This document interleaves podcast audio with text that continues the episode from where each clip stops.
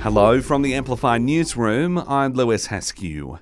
Israel has vowed to change the Middle East in response to the attack from Gaza. Prime Minister Benjamin Netanyahu is warning his country will use enormous force against Hamas, saying the retaliation has only just begun. While his defense minister has ordered a complete siege of the Gaza Strip, cutting off food, fuel, electricity, and water. The death toll is rising on both sides, with reports of at least 1,200 killed so far.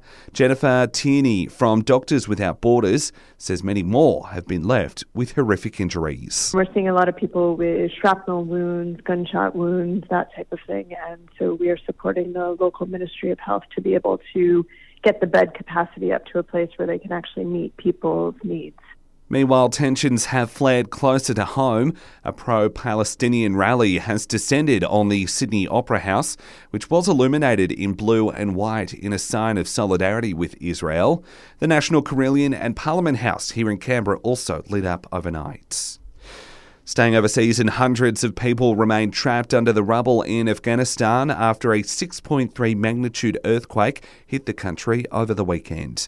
2,000 people are believed to be dead, while a mass funeral has been held for around 300 people overnight. A Senate committee has ordered an immediate review of the decision to block additional flights for Qatar Airways. A report has been handed down overnight, making 10 recommendations, including giving the consumer watchdog more power within the aviation industry. It comes after the federal government copped major criticism for rejecting a bid to grant the airline an extra 28 flights in and out of Australia per week. We've officially passed the 100 day mark since the launch of the National Anti Corruption Commission here in Canberra. In that time, more than 1,200 referrals have been made to the Commission, while nine preliminary investigations are currently underway.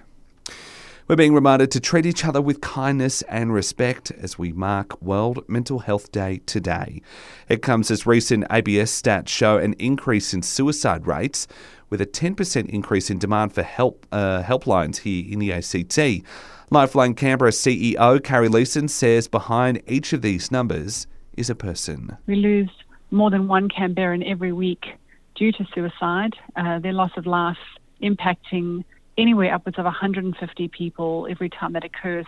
And if you or someone you know is in need of help, you can call Lifeline on 13 11 14. A Queensland Wildlife Park ranger is said to be in good spirits despite being bitten on the hand by a crocodile. He was nipped in front of shocked onlookers during a feeding show up in Townsville.